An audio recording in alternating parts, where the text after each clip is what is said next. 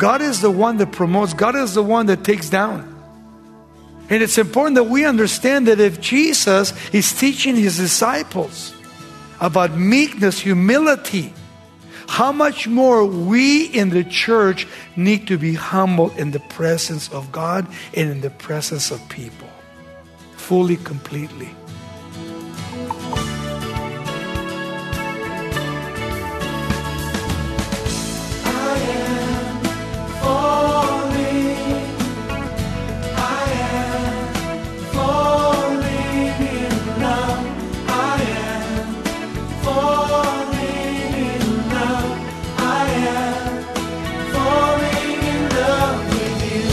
Welcome to Somebody Loves You Radio, the Bible teaching ministry of Raul Ries in Diamond Bar, California.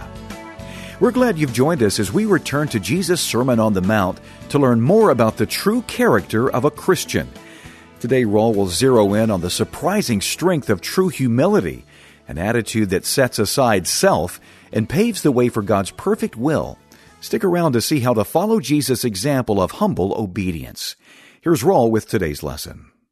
If you have your Bibles this morning, turn to the book of Matthew, chapter 5. We are studying the Sermon on the Mount, and it's quite a sermon. Imagine how Jesus must have felt when he separated the disciples and the multitudes that had come to him. When John the Baptist was baptizing Jesus, and the Holy Spirit came upon him and then coming out of the water in the next event in his life, going to the wilderness of Judea. Those of you that have been with us to Israel, you know that it's a very desolate place. The Dead Sea's there, and then you have En Gedi, and you have way down where they think Sodom and Gomorrah was. And standing there and watching even David himself running away from Saul, living in En Gedi by the falls there. And then looking across to the Jordan and knowing that here is a place where Jesus came down and spent 40 days and 40 nights being tempted by Satan himself. At the end of his temptation time, remember the angels came and ministered to him, or they gave him something to eat. It shows not only his godhood, but it shows his humanity 100% man, 100% God.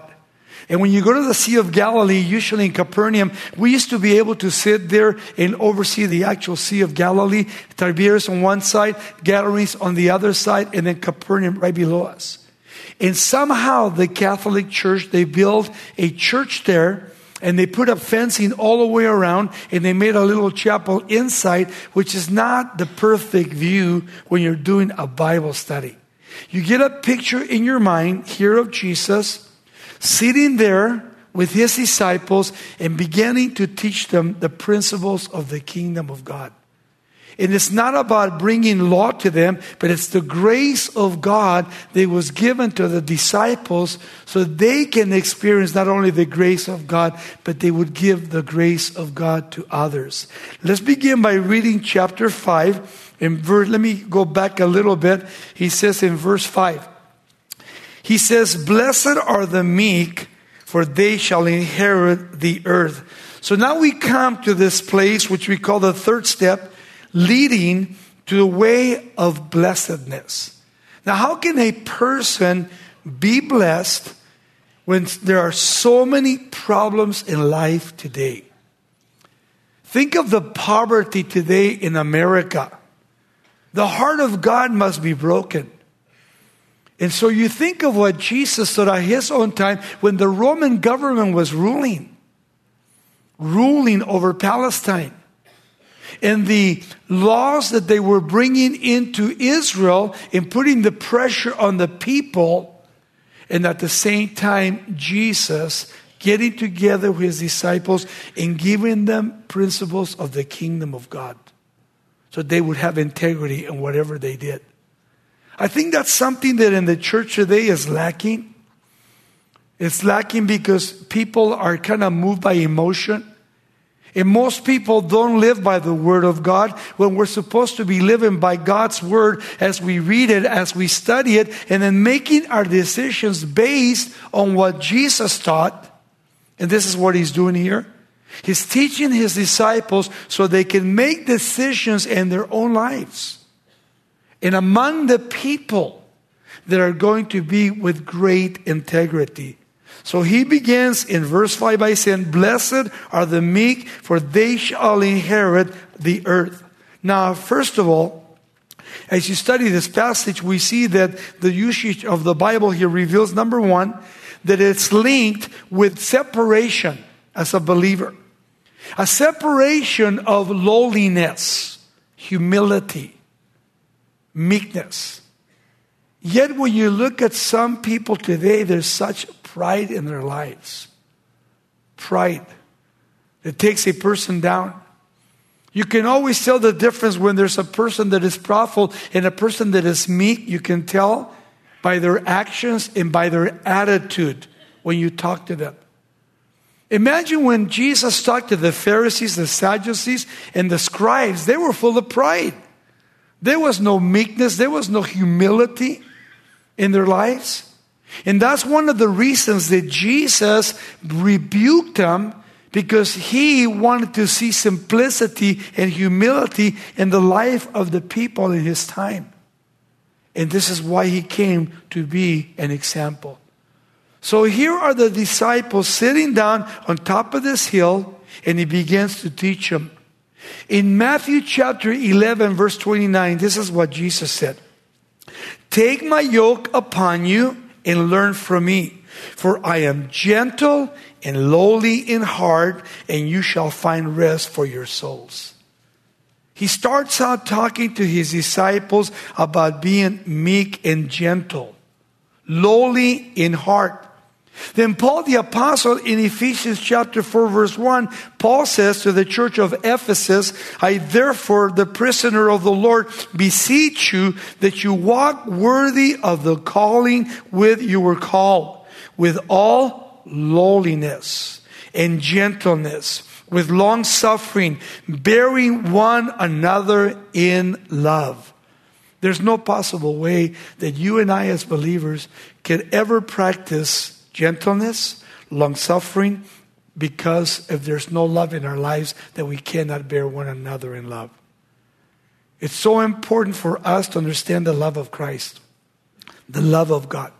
That's why in John 3:16 he says for God so loved the world that he gave. Love is always giving, not taking.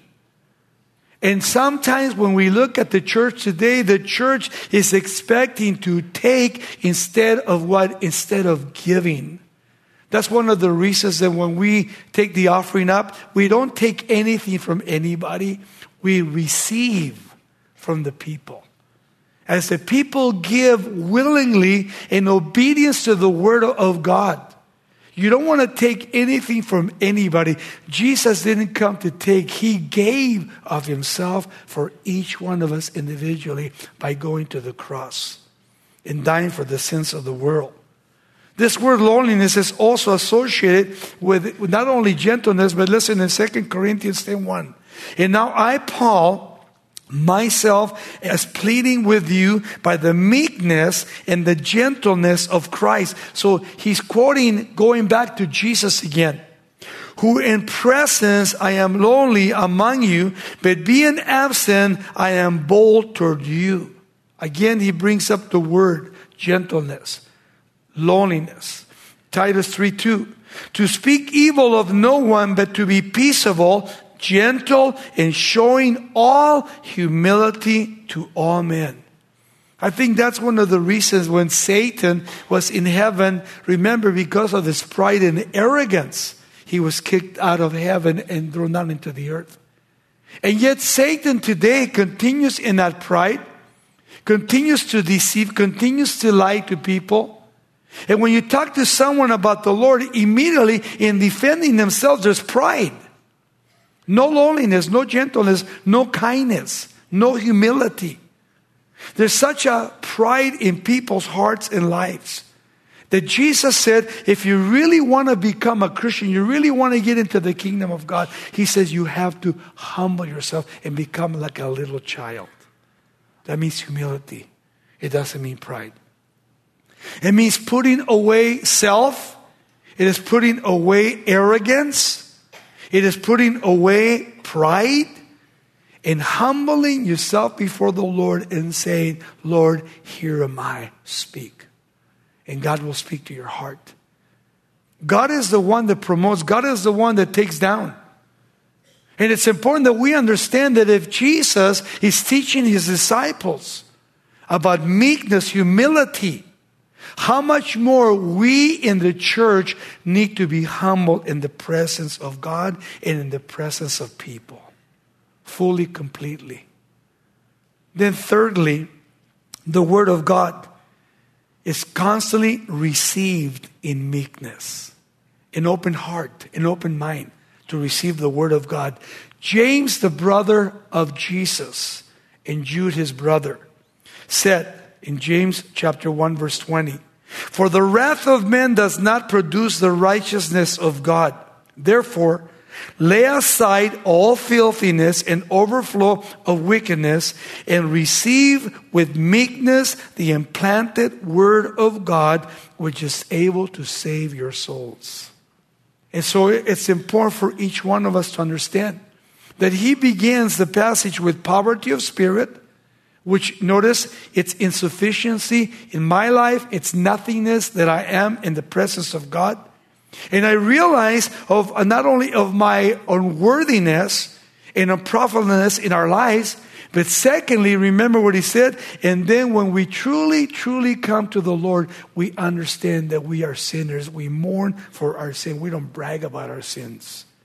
And it's so incredible that when you come to Jesus Christ, Paul said, all things become brand new. And at the same time, becoming born again of the Holy Spirit, the first thing that God will do, He'll begin to work in your life and to put this love, not for yourself, love for God and love for other people.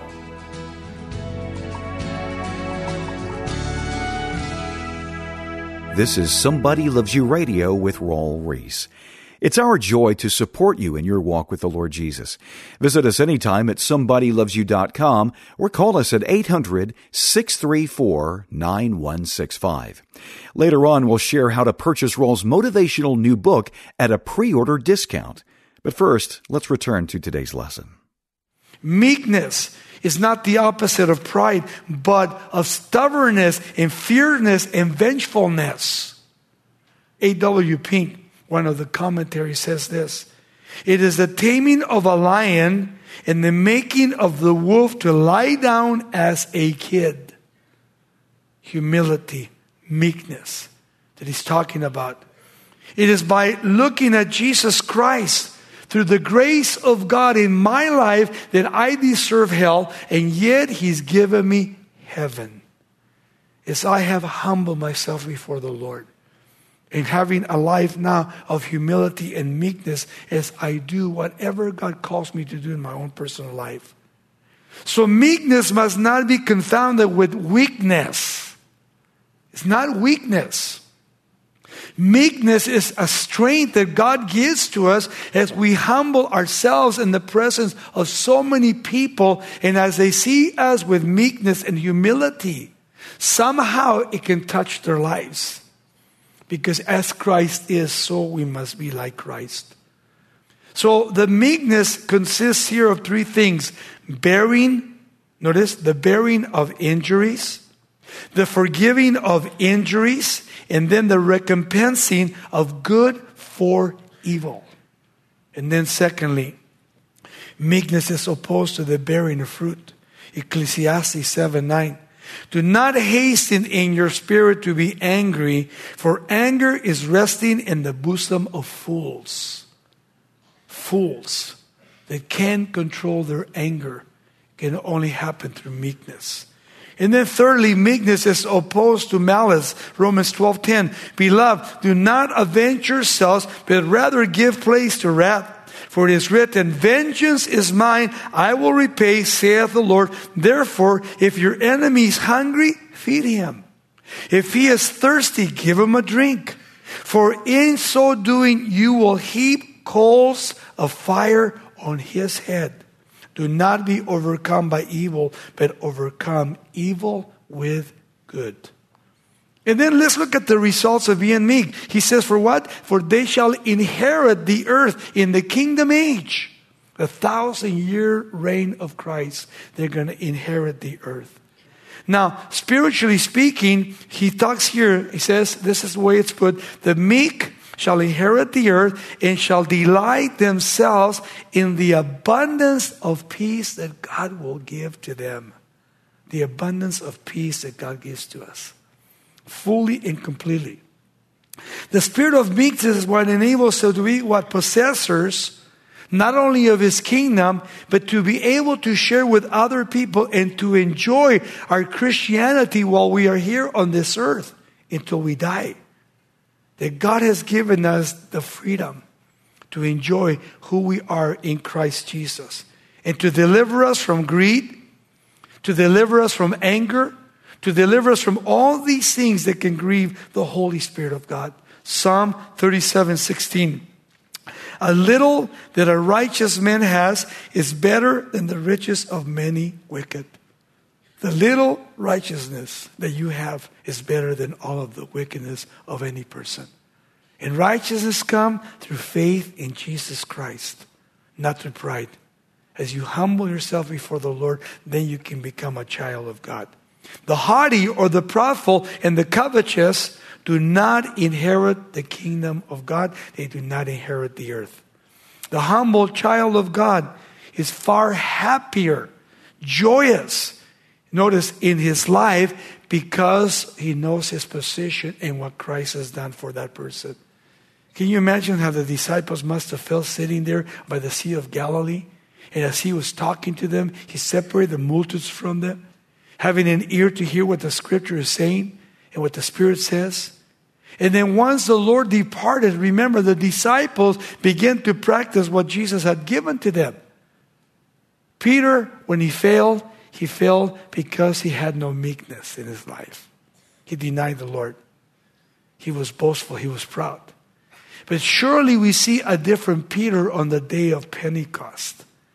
A Peter that gets up, and speaks humbly to the people, interpreting the scriptures, what you've seen. And this is what the scripture says, and he interprets everything that happened to them on the day of Pentecost.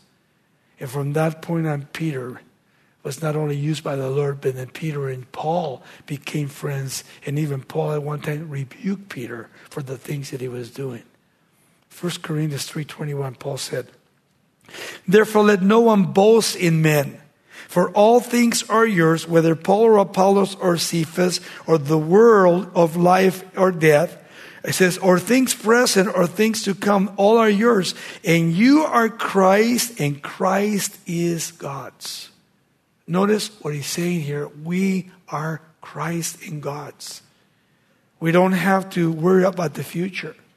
The future is for each one of us individually when we sit with Jesus Christ in all eternity and we're going to rule with him forever and ever and ever. So, Jesus in the Sermon on the Mount in chapter 6 said this Seek ye first the kingdom of God and his righteousness, and then all these things shall be added to you. Does that mean I'm going to get rich? No. Spiritual things Things that God gives to us as believers in the kingdom of God. I love that scripture, seek ye first, because what is your thing that you're seeking for today? What seems to be your priority in your life? Your job? Your children? Your wife? Your husband? If you seek ye first the kingdom of God, everything else will flow in your life. And God will bring joy upon your life because that emptiness in your life will be filled by Jesus Christ Himself.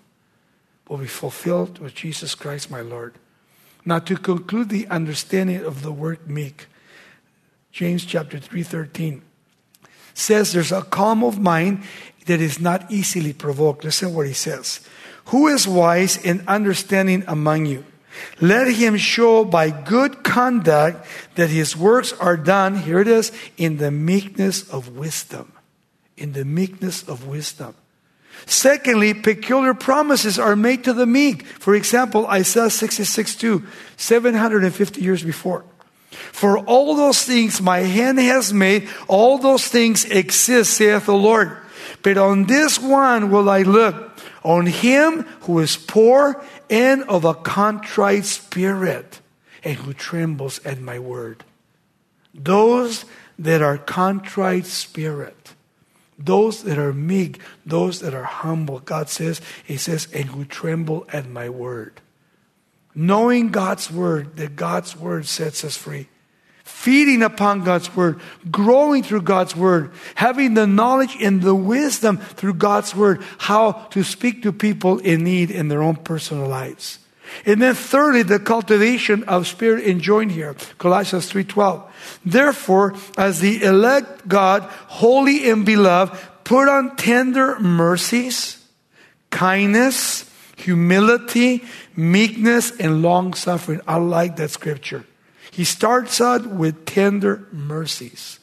The mercies that God has given to us, we need to demonstrate that too in other people's lives. And then, fourthly, it's really cool. This is in the amplifying of Christ. For example, meekness. Moses was very meek. But how about Christ? Matthew 13 29 again. Take my yoke upon you and learn from me, for I am gentle and lowly in heart, and you shall find rest for your own souls. How about Abraham? In the past. Genesis 13 8. So Abraham said to Lot, Please let there be no strife between you and me, and between my herdsmen and your herdsmen, for we are brothers. It's not the whole land before you. Please separate from me. If you take the left, then I'll take the right. If you go to the right, then I'll go to the left. Here we see Abraham in a time very important where he is now separating from his nephew. And as Lot's standing there looking, you know, to the land that is given to them, he looks for Sodom and Gomorrah. And he says, I'll take the side of the, the land. And he said, okay, go ahead. And because of the meekness of Abraham, the Lord said to him, Abraham, you see all of the stars in the heavens? I'm going to give you the best. I'm going to give you all this land for you and for your descendants. And imagine what Israel has in the future to take upon themselves. God has given them so much land that today they live just in a little piece of the land. But in the future, God is going to give them what He promised to them all of the land in the area that's given to them because God loves them. Well, it's good to be reminded that while the world teaches us to look out for number one, Jesus calls us to follow him in a life of humility, gentleness, and peace. You're listening to Somebody Loves You Radio with Raul Ries. A copy of today's lesson can be yours for a gift of $5 or more. Simply call 800-634-9165 and ask for the message, Blessed are the Humble. Now, to equip you with more insight into Jesus' will for you as his disciple, we'd like to offer you Raul's brand new book titled Sermon of Sermons. With helpful instructions for a godly approach to everything from relationships to your finances to your spiritual witness, this resource will guide you in glorifying God in your daily life. We're offering this book at the discounted pre-order rate of just $12 plus shipping and handling. This is a limited time offer. So to make your purchase, visit somebodylovesyou.com or call 800-634-9165 and ask for Raul's new book titled Sermon of Sermons. That's 800-634-9165. To order by writing us, our mailing address is Somebody Loves You Radio, P.O. Box 4440, Diamond Bar, California 91765. To keep scripture at your fingertips, take a moment to download our app. You'll gain instant access to a personal devotional plan, digital Bible studies, and more teaching from Raul. You can also join Raul on his YouTube channel every Tuesday at 10 a.m. Pacific for Straight Talk, a Q&A program with biblical guidance for a God-honoring life. Plus, you can use iTunes and Spotify to download podcasts of each of these programs. We're a listener supported ministry, and that means that your continued prayers and financial support are crucial to keeping us strong and on the air. On behalf of all of us here at the ministry, thanks so much for your partnership. Next time, as we continue our exploration of how to put hands and feet to our faith, we'll think on the power of humility in Jesus' life. We hope you'll join us for a look at the example Jesus set in his willingness to put others before himself in obedience to God's will. Now here's Raul once again to wrap up today's lesson. And then finally, how about Paul? Paul the Apostle in chapter 9 of Acts is on his way to kill Christians and to arrest them in Damascus. On his way with his army, all of a sudden Jesus meets him on the road to Damascus and says, Saul, Saul, why do you persecute me? And immediately Paul the Apostle, the arrogant Paul the Apostle, the man full of pride, dropped to his knees and said, Is that you, Jesus? And from that point on, Paul the Apostle became a disciple of Jesus Christ by humbling himself before him and saying, Lord, not my will, but your will be done. How about you today? Are you going to do your own will or are you going to do God's will in your life?